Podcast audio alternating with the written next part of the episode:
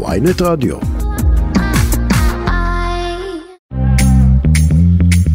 שלום לכם. ערב טוב, שבוע טוב, אתם על כסף חדש, התוכנית הכלכלית היומית של ynet רדיו, אני רועי כץ, עורכת את השעה, שקד אילת, חגי בן עמי, הוא על הביצוע הטכני, ולנו יש תוכנית עמוסה עמוסה עבורכם. תכף נדבר על החשש מהוצאת כספים מישראל, אותה התבטאות של אה, בכיר בבנק הפועלים, נדבר גם על אה, מופע ההרגעה בשישי האחרון של נתניהו מול הכלכלנים, מה היה שם בדיוק בפגישה הזו, וגם גם אה, איך אה, נתניהו ואיך סמוטריץ' מתמודדים עם מכתב הכלכלנים והאזהרה ממה שתעשה הרפורמה המשפטית למשק בישראל. נדבר גם על הסוף או הניסיון אה, לעשות סוף להגבלות של יבוא מקביל, זה דבר שיכול להשפיע מאוד מאוד על יוקר המחיה שלנו בהרבה הרבה מאוד תחומים. נדבר על קיצוץ מסגרות כרטיסי האשראי, למה עושים את זה בכלל ולמה עכשיו בפרט. נדבר גם על לקוחות. לקוחות שדוחים עבודות מחשש להכניס פועלים מהמגזר הערבי לבית שלהם, גל טרור, יש עיכובים בשיפוצים, אנחנו נהיה עם יושב ראש התאחדות קבלני השיפוצים, ננסה להבין כמה הסיפור הזה הוא גדול, כמה הוא משמעותי, וגם לקראת סוף השעה נדבר קולינריה, כי מדריך משלן הוא בינתיים לא מגיע לישראל, שר התיירות הנכנס חיים כץ, הוא לא מזדרז לסגור את ההבאה של המדריך היוקרתי לישראל שקידם שר התיירות הקודם, ננסה להבין את ההשלכות על ענף המסעדות, במיוחד על מסעדות היוקרה. כסף חדש, אנחנו מתחילים, אומרים שלום, ערב טוב לכתב, לפרשן הכלכלי של ynet ושל ידיעות אחרונות, ערב טוב גד ליאור. טוב. אז אה, נתניהו נפגש בשישי האחרון עם אה, כלכלנים בכירים, הוא מנסה להרגיע, הוא מנסה להילחם במכתב אה, החוקרים, הכלכלנים, שהוא עומד כבר על כמה? על סדר גודל של 340 חותמים, ומנסה להגיד להם לא רק שהרפורמה המשפטית, לא רק שהיא לא מסכנת את הכלכלה הישראלית, אני אציל את הכלכלה הישראלית מהמשפטיזציה, זה ציטוט. כן, לצערנו אני אומר, בניסיון לא לפגוע בראש הממשלה, רבים מבכירי המשק שהוזמנו, חלקם הוזמנו מתוך תקווה שהם יביעו תמיכה ברפורמה, הם די גיחכו על הדברים האלה ורבים מהם התפלאו. אני אומר, ואמרתי את זה גם פה כבר בעבר, ראש הממשלה בנימין נתניהו מבין כלכלה, יודע כלכלה, הוא למד מנהל עסקים, הוא מבין, ולכן מפתיע ומפליא שהוא מנסה כל הזמן למכור את הגרסה הזאת שרפורמה משפטית לא דמוקרטית תעזור לכלכלה. ושוב ושוב נשאלת השאלה האם יועצים משפטיים מטעם בתוך משרדי הממשלה יעזרו לכלכלה, איך בדיוק?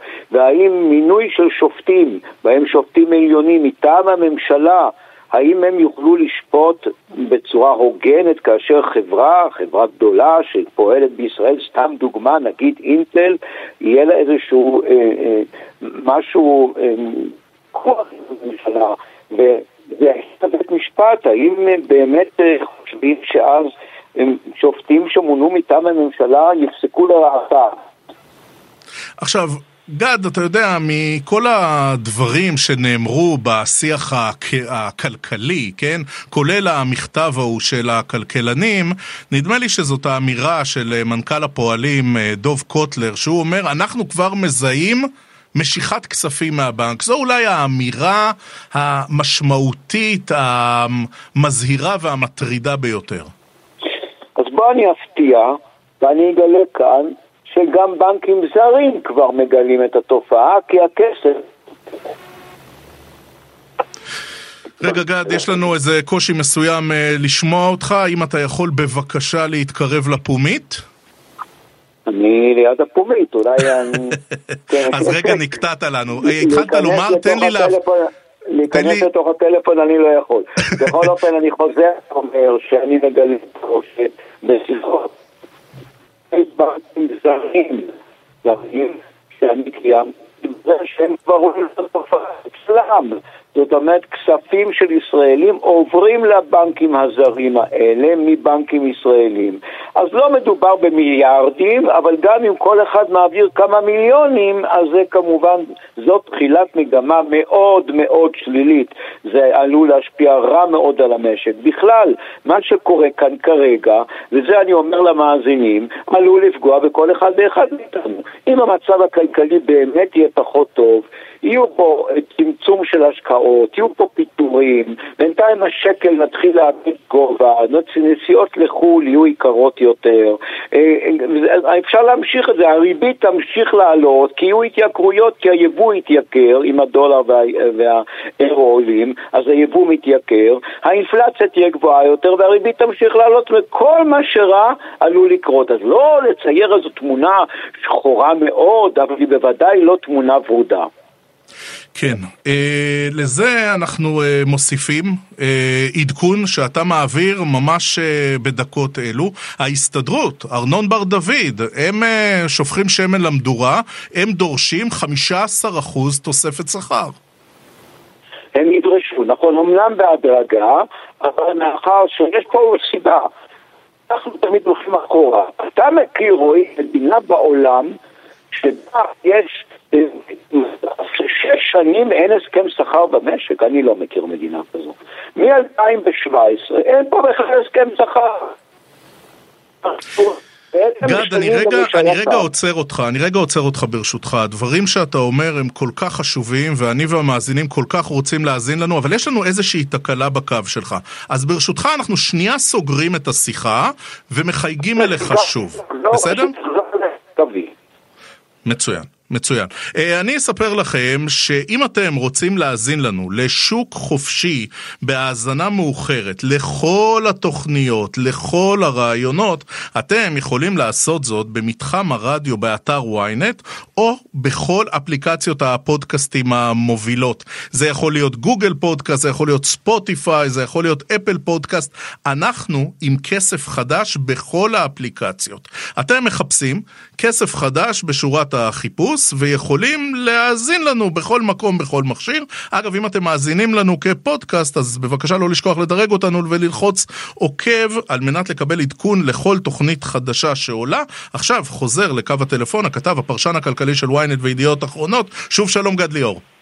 שלום רב. כן, יש עדיין, אתה יודע, אנחנו ב-2023, אבל יש הפרעות לפעמים בטלפון, מה אפשר אה, לעשות? מצד אחד, מדברים, מדברים עם הירח, עם חלליות מחוץ כן, לאטמוספירה, ומצד שני, שיחה לפעמים מתל אביב או מראשון לציון לירושלים נקטעת. אבל עכשיו אני שומע אותך תענוג. ברשותך, אני חוזר לכותרת. אז אני חייב לציין לשבח עדיין את בזק, זאת אומרת, הקווים הנייחים ולא הסלולריים עדיין טובים. טובים, הם לא מתנתקים. אין כמו נלן, אין כמו נקודה לנקודה. אני חוזר על הכותרת שאתה אה, מביא עכשיו, אה, ההסתדרות שדורשת 15% תוספת שכר. נכון. אני שב ואומר, אין כמעט מדינה, אני לא מכיר מדינה בעולם ששש שנים אין בה הסכם שכר. אין פה. שנה שעברה נפלה הממשלה, אה, התפוצצו השיחות, היו שיחות, כבר היה חמש שנים בלי הסכם. למה מ-2017 אי אפשר לחתום, למה לא, לא חותמים ב-2016 ל-2017 וב-2021 ל-2022? למה לחתום ב-2023, אולי אם יסיימו השנה את הדיונים, אחורה מ-2017? אני לא מכיר מצב כזה. עכשיו, זאת אומרת, אנשים מקבלים היום שכר במגזר הציבורי שמותאם לאינפלציה ולכל התנאים שהיו כאן הרבה לפני הקורונה. ולפני שש שנים ולפני אינפלציה של חמישה נקודה שלושה אחוזים אז יגידו לך, גד, שהייתה פה אי יציבות וששר אוצר אחרי שר אוצר לא הצליחו ושהיה פה תקציב המשכי, ועכשיו באמת ההסתדרות אומרת, אוקיי, ניצחתם את הבחירות, אוקיי, יש פה שר אוצר על הנייר לארבע שנים, עכשיו תשלמו. נכון, אז אמנם זה יהיה בהדרגה, אבל אני כבר מבין שלשנה הראשונה הם ידרשו יותר, כי אנחנו מדברים רק בשנה האחרונה על 5.3% אינפלציה, הרי לא יסכימו שזה יעלה ב-2%. לכן השנה הראשונה כנראה הם ידרשו שתעלה בכ-5%, ואחר כך עוד ארבע שנים, כי זה יהיה בהדרגה, כל שנה בשניים וחצי, בשני אחוזים וחצי, וזה יהיה סך הכל בערך 15, אולי זה יצא 16 בריבית דריבית, אולי קצת קצת במגעים זה ירד ל-14, אתה יודע, יש בכל זאת משא ומתן, אולי זה יתרחק ויהיה לשש שנים בפריסה, אה, כמובן יש משא ומתן, אבל אלה הדרישות, תמיד הדרישות הראשוניות לא מתקבלות בסופו של דבר של איזושהי פשרה. אני מניח שזה יהיה נגיד לשש שנים וזה יהיה שניים ורבע אחוזים או משהו כזה לשנה, זאת אומרת זה קצת יקטן, הרי גם האוצר צריך להראות איזשהו הישג. גד, אתה יודע, גם במסיבת אה, עיתונאים ההיא של אה, נתניהו, גם, אה, סליחה, במפגש עם הכלכלנים ביום שישי של נתניהו, גם, גם בכלל בהתבטאויות אחרות, קצת לא שומעים את סמוטריץ'. כן, אז פה לדעתי היה פה, אני ניסיתי לברר, היה פה משהו פוליטי מוזר. הפגישה הזו אורגנה ברגע האחרון והתקיימה למורת רוחם של אנשי עסקים בבית של הליכוד, במצודת זאב. וזה לא מצא חן בעיני רבים, אבל לשם הם הוזמנו, אז הם אמרו בסדר, נלך. אמרו להם שיש בעיה ביטחונית ובעיה ברגע האחרון לארגן מקום, והוא לא היה בירושלים, זה היה יום שישי.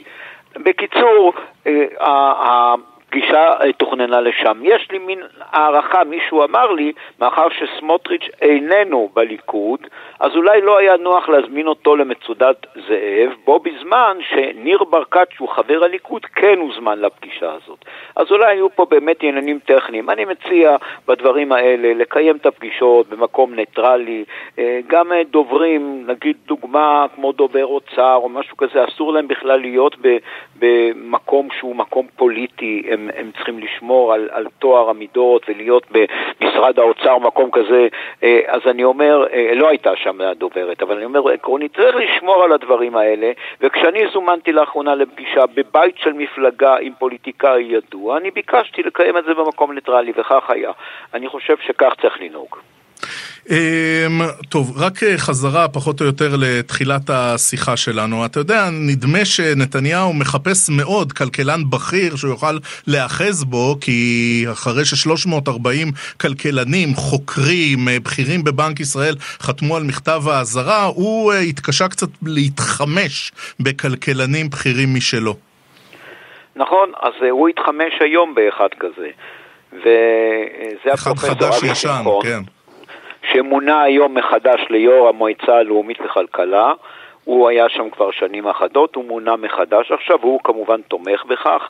אני יכול לומר לך שהייתי בשיחות היום אה, עם שמואל סלבין, שהיה בעבר מנכ"ל משרד האוצר, מנכ"ל משרד הרווחה, והוא תומך ברפורמה הזאת.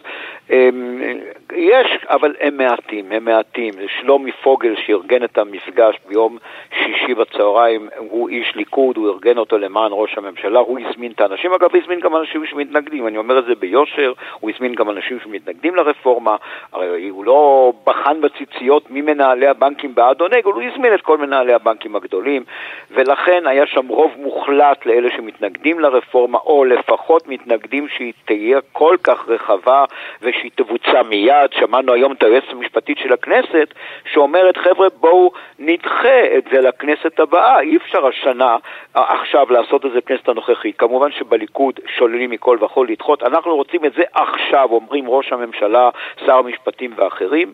גם פה לדעתי, בכל הדברים האלה, באיזשהו שלב אנחנו באותה מדינה, באותו עם, צריך להגיע לאיזושהי פשרה. סתם הערכה שלי, ניחוש, בסופו של דבר באמת נשיא המדינה יצחק הרצוג כנראה ירכז אה, איזה שהם מגעים בין הצדדים, והרפורמה בסעיפים הנוכחיים שלה לא תבוצע, אלא בסעיפים, אה, נקרא לזה כך, מוחלשים. גד, רשמנו את ההימור שלך. גד ליאור, כתב, פרשן כלכלי של ynet וידיעות אחרונות, תודה, תודה רבה על השיחה וערב טוב. תודה רבה. כסף חדש, התוכנית הכלכלית היומית של ynet רדיו, עוד מעט אה, נדבר על הקרב סביב היבוא המקביל בישראל, מהלכים שיכולים מאוד להקל על יוקר המחיה שלנו, וגם על קיצוץ מסגרות כרטיסי האשראי. עכשיו, קצת מוזיקה. כסף חדש, התוכנית הכלכלית היומית של ynet רדיו. הנה אנחנו ממשיכים, רוצים uh, לדבר על קיצוץ מסגרות כרטיסי האשראי, למה עושים לנו את זה ולמה עושים לנו את זה עכשיו. אומרים שלום, ערב טוב למנהלת יחידת החדשנות בפיקוח על הבנקים בבנק ישראל. ערב טוב אילנית מדמוני. ערב טוב ותודה שהזמנתם אותי. אנחנו שמחים. אז uh, אנחנו בעצם, את יודעת, קצת uh, מנסים להבין, אנחנו יודעים, לכל כרטיס אשראי יש מסגרת, וזה היקף השימוש החודשי שאנחנו יכולים לעשות uh, בכרטיס. Uh, אסור לחרוג, וזה חוסם אפשרות לעשות עסקאות באותו חודש, אבל uh, למה הם רוצים לקצץ עכשיו במסגרות כרטיסי האשראי שלנו? אז ברשותך אני אעשה רגע סדר, זה לא בדיוק אה, לקצץ עכשיו. אה, מה שקרה בזמן שעברה אה, חקיקת, כמו שהציבור קורא לה, חקיקת שטרום, הפרדת חברות כרטיסי אשראי מהבנקים, נקבעו הגנות מסוימות, הגנות ינוקה לחברות המופרדות, כדי שהם יוכלו לבסס את העסקים שלהם ולהיות גורם תחרותי בתחום האשראי ובתחום התשלומים. אז כחלק מהדברים שנקבעו, נקבע שהבנקים אה, הגדולים שמהם, שמהם הופרדו חברות כרטיסי אשראי, יצטרכו לצמצם את מסגרות האשראי. והרעיון היה שהציבור יצטרך מסגרות והוא יפנה לחברות כרטיסי אשראי והם ינפיקו לו כרטיס אשראי נוסף וככה הוא יוכל להחליט, למעשה תתגבר התחרות, הוא יחליט איפה טוב לו יותר אמ, ויוכלו להתחרות עליו על המחירים, כי למעשה הם אה, יפנו ליותר גורמים, הציבור. בעצם אה, הפעימה... ניסיון לאלץ את לקוחות הבנקים לקחת כרטיס אשראי מחברת האשראי, בנוסף לכרטיס הבנקאי. או לוותר על הכרטיס הבנקאי. או לוותר על הכרטיס הבנקאי. זה ניסיון לגרום לציבור לבדוק עוד מתחרים. הפעימה הראשונה של הצמצום שהייתה אמורה להיות לקצץ, שהבנקים היו צריכים לקצץ 50% מהמסגרות תוך זה שהם שומרים על מסגרת מינימלית ללקוח של 5,000 שקלים, אה, הייתה אה, איפשהו בשיא הקורונה, בינואר 21, זו הייתה הפעימה הראשונה, ואז הוחלט שעלולה להיות פגיעה מהותית בציבור בתקופה כזאת קשה, ולכן שר האוצר החליט שהוא ידרוש צמצום פח, לא של 50% אלא של 55% וקבע מסגרת מינימלית של 7,500 שקלים. אה, אנחנו למעשה עומדים היום לפני הפעימה השלישית, זאת אומרת אה, השנה השלישית של הצמצום, אה, וכשהבנקים כבר נמצאים, שני הבנקים הגדולים נמצאים כבר על צמצום של 51 אחוזים מהמסגרות שהיה להם בסוף 2015. מה שקורה עכשיו, משרד האוצר, שר האוצר הביא לדיון בוועדת הכספים, הכלכלה, אה, רצון לצמצם פחות את המסגרות. זאת אומרת... נכנה את זה אה, משהו מרוכך יותר. נכון, זאת אומרת להקטין את הצמצום או לאפשר הגדלה, אה, אם היום הם נמצאים ב-51 אחוזים, לאפשר גידול במסגרות לציבור, אבל לא גידול מואץ ולא חזרה לכל מה שהיה, אלא לצמצם את זה ל-75 אחוזים את סך המסגרות. זאת אומרת, אם הם נמצאים היום סביב ה-50 ויעלו ל-75 אחוזים, זה טיפה לשחרר את המגבלה, להגדיל, לאפשר לבנקים להגדיל את המסגרות של הלקוחות, אבל לא בצורה אה, מוחלטת אה, וללא, אה, בלי כל מגבלה. עכשיו, גברתי, אומרים באוצר שבעקבות הצמצום אה, התקבלו פניות מהציבור בנוגע להשלכת ההוראות על ההתנהגות הסדירה של משקי הבית. זה הכל ציטוטים. אה, לאור ההשלכות ועל מנת לממש את תכלית הסעיף לקידום התחרות, תוך אה, מתן דגש לצמצום הפגיעה בצרכנים שבמסגרתם צומצמה, הם אומרים, אנחנו מציעים להקטין את היקף הצמצום שנקבע. מבחינת המהלך כולו, אתם מזהים שזה הולך למקום טוב, למקום אליו התכוונתם? אנחנו מאמינים שכן, אחרת לא היינו נוקטים בצעד כזה. אנחנו חושבים שזה צעד מאוזן. מצד אחד הוא מאפשר אה, ללקוחות לקבל מענה בבנקים ועדיין לקבל מענה אצל חברות כרטיסי אשראי. זה מאפשר לחברות כרטיסי אשראי אה, את אותו בסיס, את אותו בסיס לקוחות להתחרות עליו ולהציע להם ערך. ומבחינת הלקוחות הפגיעה לא תהיה אה, פגיעה שהם... אה, לא יוכלו להשתמש בכרטיס, לא יוכלו לבצע רכישות, לא יוכלו לקבל כרטיסי אשראי. אז יש לנו פה סוג של איזון בין אה, הרצון לעודד תחרות לבין החשש מפגיעה ב- בלקוחות. עכשיו, כשאתם אה, שולחים כל כך הרבה לקוחות של הבנקים אה, למצוא פתרון אחר, כי אם מקצצים את המסגרות בבנקים, בעצם אה, זה נכון, חלק מהמענים הם בחברות האשראי, אבל זה לא שיש להם ברירה, זאת אומרת, זה לא שמתפתחת פה זירה יותר תחרותית, אתם עושים את זה במידה מסוימת בכפייה. אני לא חושבת שזו כפייה, זה עניין זה גם לפתוח את העיניים. לפעמים לקוחות נשארים אה, במקום שנוח להם ולא אה, מעוניינים לעבור ולהתנסות, וזה לא כפייה, זה יותר לגרום לך לחשוב האם אתה רוצה להתנסות אצל מישהו אחר. אה, יש לקוחות שלא צמצמו להם, זה לא צמצום בצורה גורפת לכל לקוח מורידים 50 או 25 אחוזים, אלא זה על כל התיק של הבנקים. אז יכול להיות שיהיה לקוחות שלא רק שלא יצמצמו להם, גם יגדילו להם, ויש לקוחות שיצמצמו להם ביותר, או לקוחות שכבר קיבלו מענה ולא רוצים את כל המסגרת. זה לא בדיוק אחד לאחד, ואני כן חושבת שזה יגרום לציבור להזיז את עצמו אה, ולהסתכל ולראות אה, מה, מה הוא יכול לקבל בחוץ, ואולי אפילו גם להשתמש בקלף פיקוח, לבוא ולהגיד, אני יכול לקבל אה, מסגרת טובה יותר, כרטיס טוב יותר בחברת כרטיסי אשראי, או שאתה מתיישר, או שאני לא לוקח ממך יותר את הכרטיס. זה, זה לעורר את הציבור לחשוב נכון יותר פיננסית ולהשתמש בקלפי מיקוח שלו ובתחרות כדי להשיג הצעות טובות יותר. רק נגיד כי לא כל המאזינים הם אה, עם מסגרות אשראי, אה, נקרא לזה דשנות ומפנקות, שמי שיש לו מסגרת אשראי של עד 5,000 שקלים הוא מוחרג מה... המגבלה הזו, לא, נכון? זה כבר, אה, לא, זה עד 7,500, זה מה שנקבע, אוקיי. מה שאמרתי שהתיקון, ובתיקון המוצע עכשיו, אה, זה עד 8,500 בכלל לא יקצצו, וגם אי אפשר יהיה להוריד, אם היה לך נגיד, אה, אה, סליחה, 10,000, אם, אם, אם התקנות, אם הצו החדש יעבור, אם אתה, יש לך מסגרת של 11,000 שקלים, אי אפשר יהיה להוריד לך מתחת ל-10,000 שקלים. זאת אומרת, כן שמרנו על קו מסוים שאנחנו מעריכים שזה הוצאה של משק בית וזה מה שצריך. אז את הבסיס כן תוכל לקבל מהבנק, ומעבר לזה או שתקבל מהבנק או שתלך לחברות כרטיסי אשראי לקבל כרטיס אשראי אה, נוסף. אילנית מדמוני, מנהלת יחידת החדשנות בפיקוח על הבנקים בבנק ישראל. תודה גברתי, תודה לך. תודה, בשמחה להתראות. כסף חדש, התוכנית הכלכלית היומית של ynet רדיו, תכף נדבר על uh, הניסיון לשים סוף להגבלות ביבוא מקביל, וגם uh, נדבר על uh, זה שלקוחות, אולי בעקבות גל הטרור, די בטוח בעקבות גל הטרור, דוחים עבודות מחשש להכניס פועלים מהמגזר הערבי לבתים, וזה אומר עיכובים בשיפוצים, אנחנו נעסוק בהכל אחרי הפסקה קצרה. עכשיו בוויינט רדיו, כסף חדש, עם רועי כץ.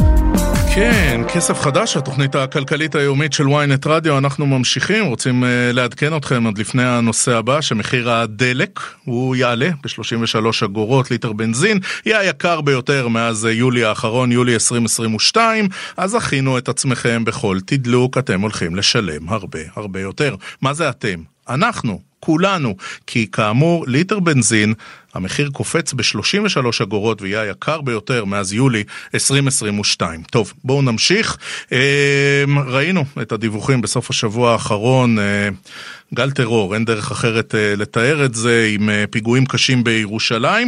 עכשיו בהתאחדות uh, קבלני השיפוצים מדווחים על מאות טלפונים והודעות לקבלני השיפוצים ולמוקד ההתאחדות מלקוחות שפשוט חוששים מהמצב הביטחוני ונמנעים מלהכניס פועלים פלסטינים בעלי היתר לבתים. אומרים שלום, ערב טוב, ליושב ראש התאחדות קבלני השיפוצים, שלום ערן סיב. שלום רועי, מה שלומך? טוב, אני בטוב. אתה? אני רק מתקן אותך קצת. שהלקוחות לא מאפשרים להכניס פועלים פלסטינאים, אלא גם עובדי ערבים עם תעודת זהות כפולה, שזה עלייה כבר של מדרגה. או, אז רגע, בוא, בוא, בוא תן, תן לנו את זה, ברשותך אנחנו תוכנית כלכלית, אז נתחיל עם כמה מספרים, אה, מספרי יסוד. כמה, אה, כמה, כמה התעשייה מבוססת על אה, פועלים פלסטינים בעלי היתר עבודה אה, מבחינת מספרים? 65 אלף עובדים פלסטינאים כל יום נכנסים לישראל לעבוד בענף הנדל"ן, השיפוצים והבנייה, ויוצאים כל יום הביתה, 65 אלף, שזה בערך 30 אחוז מהסד"כ של העובדים בענף הנדל"ן נכנסים. אחד מכל שלושה קשר, פועלי בנייה בישראל הוא פלסטיני. נכון, בלי שום קשר לעובדים הערבים הישראלים כמובן. שתעריך את המספר שלהם בתוך התעשייה? אני מאמין בערך משהו כמו 100 אלף, 120 אלף עובדים ערבים ישראלים, עובדים בענף הנדל"ן, הבנייה השיפוצית. עכשיו, מה אתם שומעים בטלפונים? מה אתם שומעים במוקד של ההתאחדות? מה אנשים אומרים לכם? יש פחד, אתה יודע, אנחנו עובדים בתוך דירות של אנשים, יש ילדים קטנים בבית, ואנשים מפחדים להיות בבית עם ערבים, ערבים פלסטינאים, מפחדים חס וחלילה לעוד פיגוע, יש להם אי ודאות, הם אה, לא מעוניינים להמשיך ככה. אתה יודע, באים אלינו הלקוחות, אומרים, ערן, תשמע, אני לא מוכן להמשיך לשפץ, תביא עובדים אחרים, תמצא עובדים חלופיים, אין לנו מטה קסמים או קוקס פוקוס למצוא עובד אחר בשלוף באותו רגע במקום העובדים שלנו.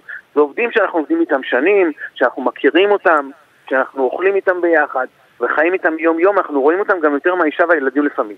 עכשיו סליחה על הרזולוציות בשיחה הכל כך בעייתית הזו שאנחנו מנהלים פה, אבל הם עצמם מבדילים בין מישהו שנכנס מעבר לקו הירוק ובין ערבי ישראלי, או שמבחינתם ערבי זה ערבי ולא משנה מה?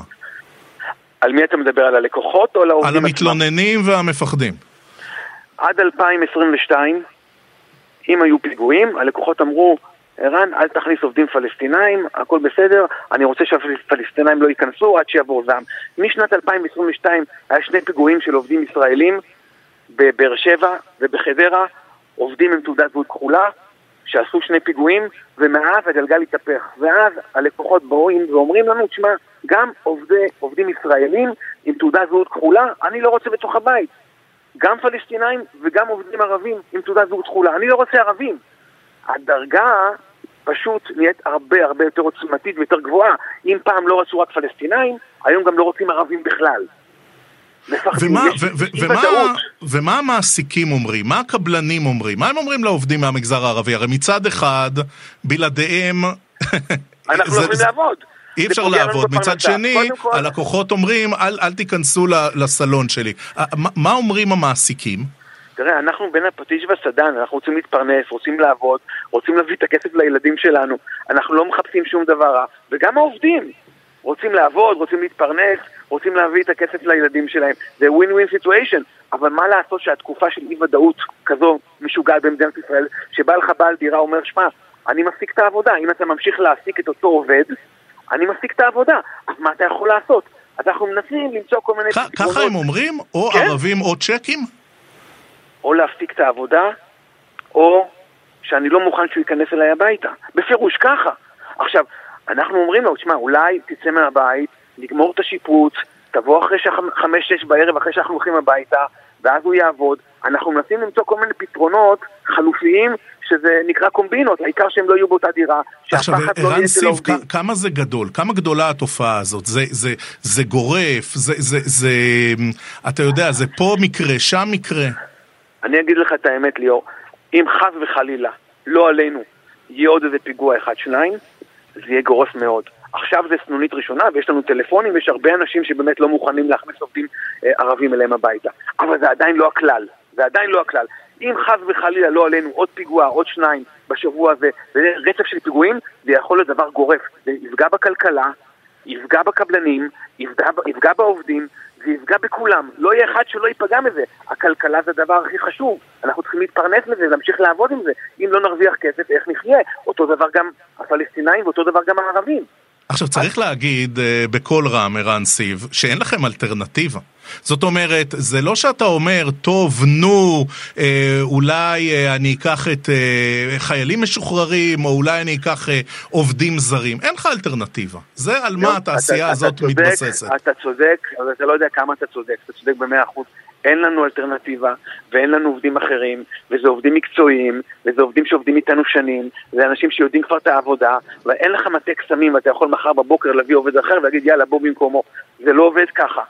ואתה צודק, אין לנו אלטרנטיבה, בגלל זה אמרתי לך בתחילת השיחה, אנחנו בין הפטיש והסדן, אנחנו עובדי עצות, אנחנו לא יודעים מה לעשות, ואנחנו הכי הרבה נפגעים מהמצב הזה, כי פוגעים לנו בפרנסה, הלקוחות יש להם אי ודאות ואנחנו מסכימים עם הלקוחות, אנחנו גם מבינים את הלקוחות, מבינים את הפחד של הלקוחות האלה, אבל מה אנחנו יכולים לעשות?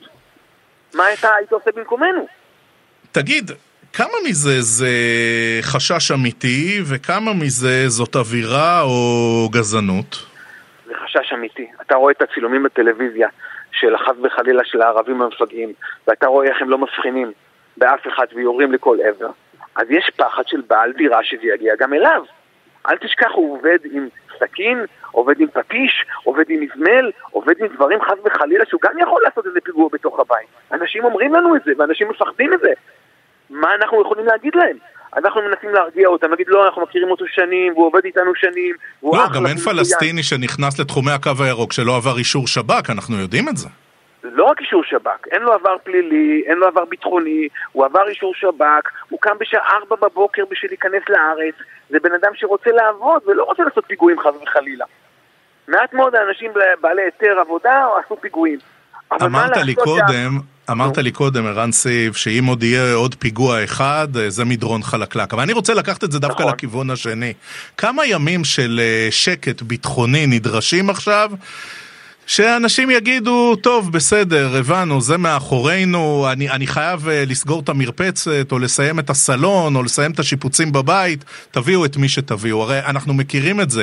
גם יש תופעה של נרמול מהירה מאוד. נכון. שבוע של שקט, בלי פיגועים, שבוע שלא יהיה שום דבר, אז המצב יכול לחזור לקדמותו.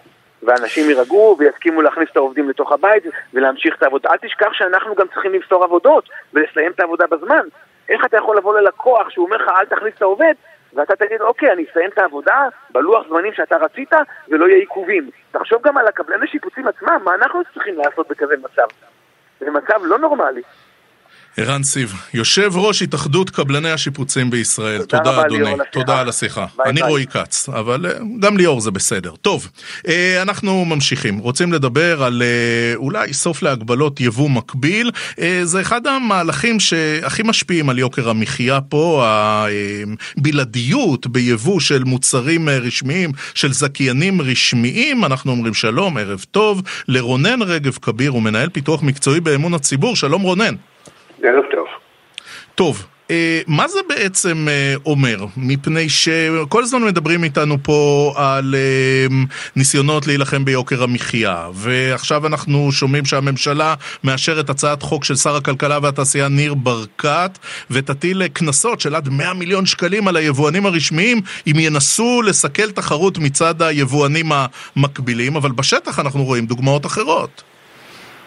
כן, אה, צריך לומר, הצעת החוק הזאת, אה, שאני בהחלט מקווה שהיא תתקדם, תגובש, תיושם ותתחיל להיאכף בהקדם, אה, היא מאוד דרושה, כמו שאתה אומר, כי כיום המצב הוא שליבואנים הרשמיים, אלה שהם קשורים באופן ישיר, כמעט תמיד בהסכמי אה, בלעדיות, עם היצרנים בחו"ל, יש אה, הצלחות יוצאות דופן, נאמר את זה לשלילה, בחסימה של תחרות מצד יבוא מקביל. ואנחנו כולנו משלמים על זה בכיס בצורה מאוד מאוד אה, בולטת, וזה מקיף אין ספור תחומים, זה גם בסופר וזה גם במכשירי חשמל ואלקטרוניקה ובאין ספור דברים אחרים. אה, וזו תופעה שעד היום אה, המדינה לא כל כך אה, מצאה את הכלים או בנתה את הכלים להתמודד איתה.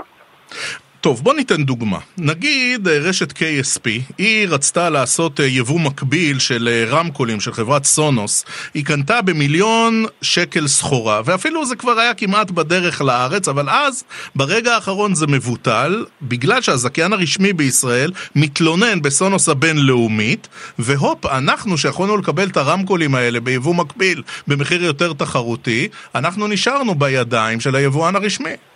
יפה, אז רק צריך להוסיף, לא סתם שהוא התלונן, הוא לא התקשר ואמר, אוי זה לא יפה, הביאו סחורה יותר בזול, אה, פוגעים במחיר שאני יכול לגבות על המוצרים שלכם. הוא נתן פרטים מדויקים על המוצרים והאצוות, כדי שהיצרן בחו"ל ימצא את הסיטונאי שהיבואן המקביל, במקרה הזה KSP, קנה ממנו, ויגיד לו, אתה לא יכול למכור ל-KSP. וזאת שמע, אחת מקצוע, השיטות... הם מקצוענים, הם עושים עבודת מודיעין טובה.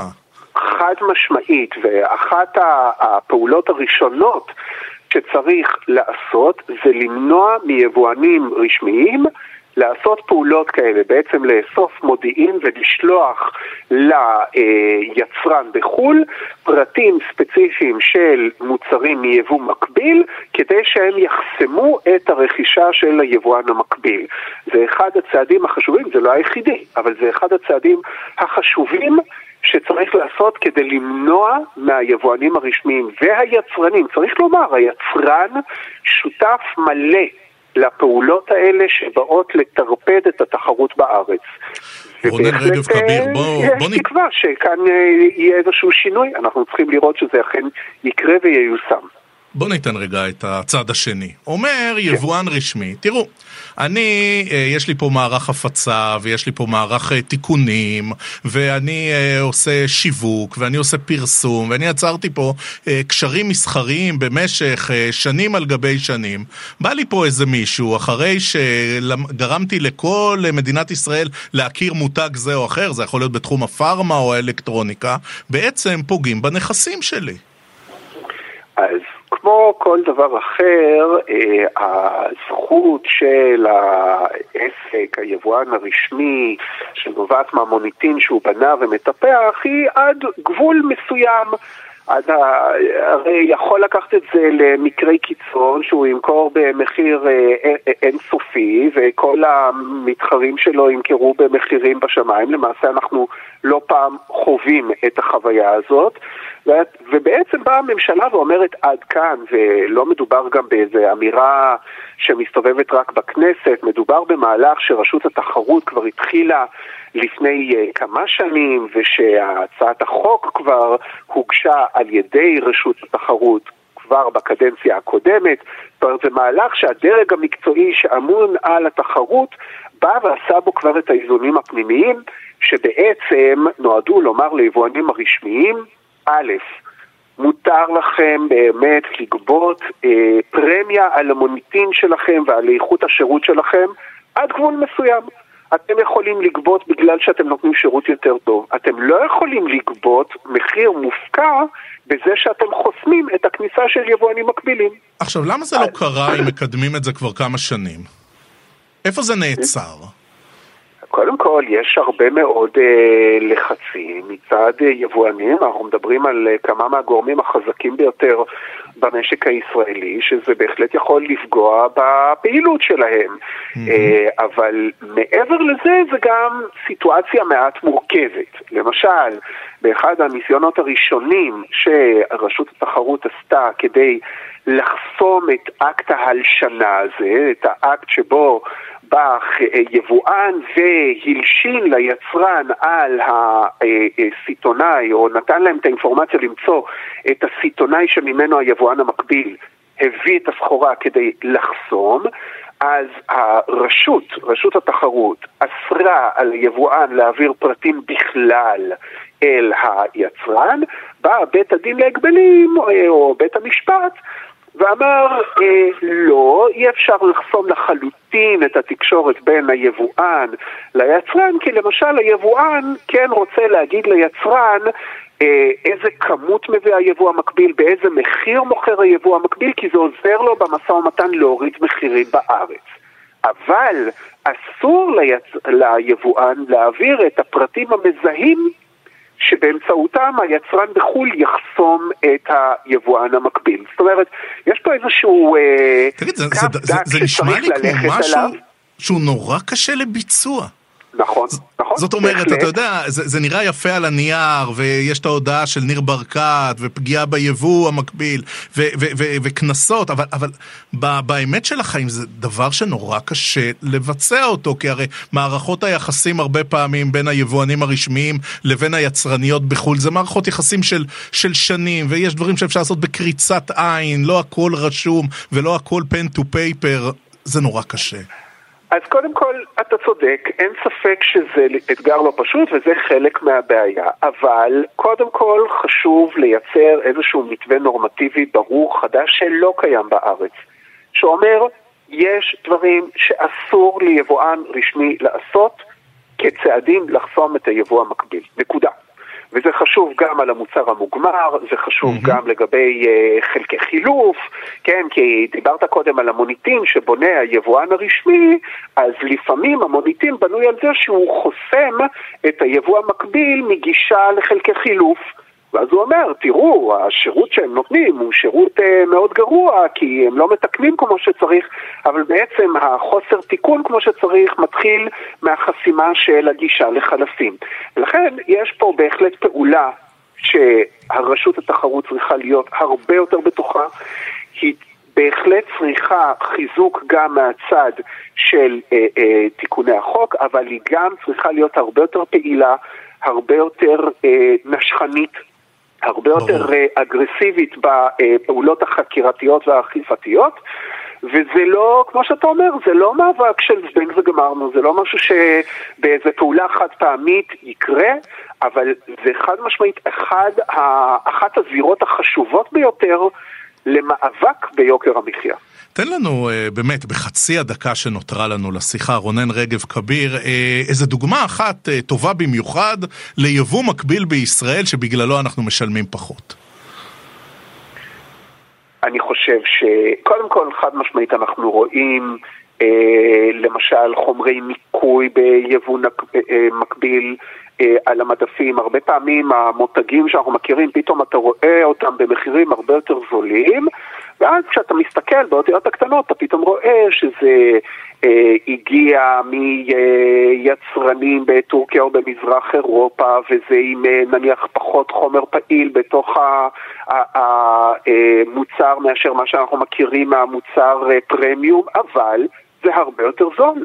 עכשיו, ככל שיש יותר כוח ויותר יכולת ליבוא המקביל לשים על המדף באופן רציף את המוצרים שלו, אז האיום על היבואן הרשמי הוא יותר חזק. נכון כן. להיום, כשהם משחקים במשחקי חתול ועכבר, והם לא יכולים להתחייב למשל לקמעונאי אה, לכמות מסוימת לאורך זמן, כי לך תדע מתי היבואן הרשמי והיצרן יחסמו אותי, אז ברור. זה פוגע בערך שאנחנו יכולים לקבל מזה. רונן רגב כביר. שדרך הצעת החוק הזאת המצב הזה ישתנה. מנהל פיתוח מקצועי באמון הציבור. תודה אדוני, תודה על השיחה. תודה לך. טוב, עכשיו אנחנו רוצים לדבר כלכלה, ואנחנו רוצים לדבר קולינריה, ואנחנו רוצים לדבר מסעדנות. אין אה, אדם טוב יותר לשוחח איתו אה, מאשר שי ברמן, מנכ"ל איגוד המסעדות. שלום, ערב טוב. אהלן רועי, ערב טוב. טוב, אה, נו מה, רוצים מדריך משלן, רוצים כוכבים, אה, היה דיבור שהם באים, אה, בענף המסעדות כבר התרגשו, אה, אבל מה, הכל נעצר? מה זה התרגשו? גם ביצעו השקעות, זה לא כזה טריוויאלי, רועי, אתה יודע, כדי לקבל מדריך משלן אתה צריך להשקיע הרבה מאוד, בכוכב משלן צריך להשקיע הרבה מאוד כסף. רגע, זה לא רק לבשל טעים? איזה השקעות עושים? לא, לא, לא. קודם כל לבשל טעים, ברור שזה תנאי אחד, אבל אה, כל הנושא של משלן הוא נושא שהוא... אה, גם הנושא של בישול טעים, קודם כל זה מאוד קשה, זאת אומרת האיכות של הבישול היא אחרת אם אתה מבשל ל-30-40 איש או ל-200 איש, אז לכן זה מחייב אותך לייצר איזשהו עסק שהוא אה, בנוי לטובת כוכב משלן. כוכב משלן זה משהו שאתה הרבה פעמים מקים את העסק מראש כדי לקבל כוכב משלן, זה גם העיצוב, זה גם הנראות, זה גם כמות האנשים, כמו שאמרתי, זה גם הכלים שבהם אתה משתמש. כל הדברים האלה הם פרמטרים שנספרים על ידי אנשים של משלן בעצם שבאים ובודקים אותך. אז שר התיירות הקודם בו... רצה את זה מאוד, ושר התיירות הנכנס רוצה את זה פחות. למה חיים כץ עוצר בינתיים את האהבה של המדריך היוקרתי לישראל? אני חייב להגיד לך שאני לא יודע, אנחנו עוד לא דיברנו עם השר, אה, אנחנו קיבלנו את זה בסוף שבוע האחרון, אנחנו ידענו כבר שזה די סגור העניין הזה, כמו שאמרת, עוד בתקופה של הממשלה הקודמת. למה צריך בכלל את משרד התיירות בפנים? איזה עלויות יש? העלויות הן זניחות, זה באמת מה שמוזר פה, כי באמת מדובר פה בסכומים שהם לא סכומים משמעותיים, שאתה מדבר על תקציב של אה, אה, תיירות, של מדינה, שאתה רוצה למתג אותה תן הערכה של מספר. חצי מיליון יורו, לאירו לשנה. זהו? זהו, כן, זה הסיפור. אז, אז כנראה שהסיפור הוא באמת לא כסף, אנחנו עוד לא יודעים באמת מה האירוע פה, מדוע הוא, ואם בכלל, הוא באמת עצר את העניין הזה, אבל יכול להיות שהוא גם רוצה לבדוק ולדעת מה קורה, אנחנו שבוע הבא אמורים להיפגש איתו גם בעניין הזה. אה, יש עוד עניינים מאוד משמעותיים שעכשיו אנחנו לומדים אותם מחוק ההסדרים שפורסם, שגם הולכים, חושבים לבטל את הפטור ממע"מ לתיירים, כן. שזה עוד דבר שיכול לפגוע מאוד בתיירות הנכנסת לישראל, אז אני מניח שאנחנו נדבר איתו גם על הנושא של משלן, להבין, כי זה באמת מאוד תמוה. לא, לא בשביל משהו, אבל לא יכול להיות שזה הכל על החצי מיליון אירו האלה, מפני שאנחנו יודעים מה זה תקציבים ממשלתיים, אפילו של משרד צנוע יחסית כמו משרד תיירות. אה, אה, צריך להגיד, בכל הצניעות, זה לא כסף. אני מסכים איתך לחלוטין. אנחנו צריכים להבין אה, אה, מה הסיבות אה, ששר התיירות כרגע מעכב את החתימה על ההסכמים עם, אה, אה, עם משלן, כי ברור לגמרי שהסכומים פה הם זדקים, לעומת זאת הערך שהם יודעים לייצר, אני חושב שהוא יכול, הוא מאוד גדול, אנחנו רואים איך הם נכנסים למדינות אחרות במזרח התיכון, אנחנו רואים איך הם נכנסים שי, למדינות... שי ברמן, יכול להיות שלא עשיתם מספיק דברים כדי למצוא חן בעיני הממשלה החדשה? אולי אה, תגידו יותר מסעדות כשרות, אני לא יודע. תראה, אני לא חושב שהשר כץ, אה, אה, אה, אני שמעתי, קראתי את זה גם בתקשורת, אני לא חושב שזה בא ממניעי כשרות. אני, עד שאני, אני אמתין לשיחה עם השר כץ ונבין אה, נבין בדיוק מה האירוע שם, כי זה באמת נראה לנו תמוה. אה, אה, אם זה כשרות זה יהיה מאוד מבאס. אה, אם זה בגלל ענייני פריפריה או דברים מהסוג הזה, אנחנו חושבים שגם הפריפריה יש מסעדות פנטסטיות אה, שיכולות לקבל או יכולות להיות מועמדות לדבר הזה, וגם תל אביב, ברור, תל אביב זה לא מילה גסה, אתה יודע, זה נהיה פה איזה משהו של אה, אה, מדינת תל אביב שמדברים על זה, ואני חייב להגיד לך שזה מאוד מעצבן אותי, כי תל אביב היא חלק מהמדינה, ונכון, יש סצנה קולינרית פנטסטית. די, נו, בקולינריה כולנו פריפריה, אה, בקושי מצליחים להחזיק פה תעשיית אה, מסעדות, אה, פריפריה. שי ברמן, בדקה שנותרה לנו, כי אתה איש שמבין כלכלה ואתה מבין קופות רושמות, תגיד, מה המשמעות הכלכלית של כוכב משלן למסעדה בישראל? בישראל. במה זה ישנה אה, מוסד קולינרי בתל אביב אם הוא יוכל להשוויץ בדבר הזה? מבחינת הקופה הרושמת, הרי כמו שאמרת, גם העלויות וההשקעה הן אדירות. נכון. תראה, הדעות על כך הן חלוקות. יש כאלה שאומרים ש... זה ברור מביא יותר traffic ומביא יותר מוניטין ומיתוג. האם הדבר הזה הוא כלכלי? אני יכול לתת לך עשרות דוגמאות של מסעדות שקיבלו את המישלן והמישלן פירק אותם, פשוט פירק אותם, הם לא עמדו בזה, לא עמדו בסטנדרטים הגבוהים, אה, בעלויות כוח אדם, אז יש פה איזשהו עניין של, אה, יש פה איזון מאוד עדין. אני חושב שמסעדה שיודעת לעשות משלן, ויש פה מסעדות, הם לא הרבה, שבנו את עצמם כדי לקבל את ההכרה הזאת, אני חושב שהמסעדות האלה, הדבר הזה יכול להביא להם ערך רב, אבל העניין הוא פה יותר מהערך למסעדה כזאת או אחרת, העניין הוא המיתוג הקולינרי של ישראל, המיתוג שלנו כאיזושהי בירה קולינרית, כאיזשהו מקום שאנחנו רואים את ההערכה שתעשיית המסעדות והקולינריה הישראלית מקבלת בעולם, חבל לא לתת לזה את הלגיטימציה הזאת שהיא רק יכולה לתרום ולהביא לפה עוד תיירים, לא רק למסעדת משלן, אלא לעוד הרבה מסעדות שהן ליד, ליד המשלן או בעיר ליד או במקום ליד, זה בהחלט משהו שיתרום פה לתיירות. טוב, אנחנו uh, נמשיך ונעקוב אחרי הסיפור הזה, כי הוא באמת, זה לא כסף וזה נורא מעצבן. שי ברמן, מנכ"ל איגוד המסעדות בישראל, תודה, תודה רבה. חן חן, ביי. אנחנו מסיימים את כסף חדש ליום ראשון, תוכנית ראשונה לשבוע הזה. מיד אחרינו דודו ארז יואב רבינוביץ' עם סיכום היום. מחר יהיה איתכם דן רבן, תודה לשקד אילת על העריכה, תודה לחגי בן עמי על הביצוע הטכני, המשך האזנה נעימה. netto det.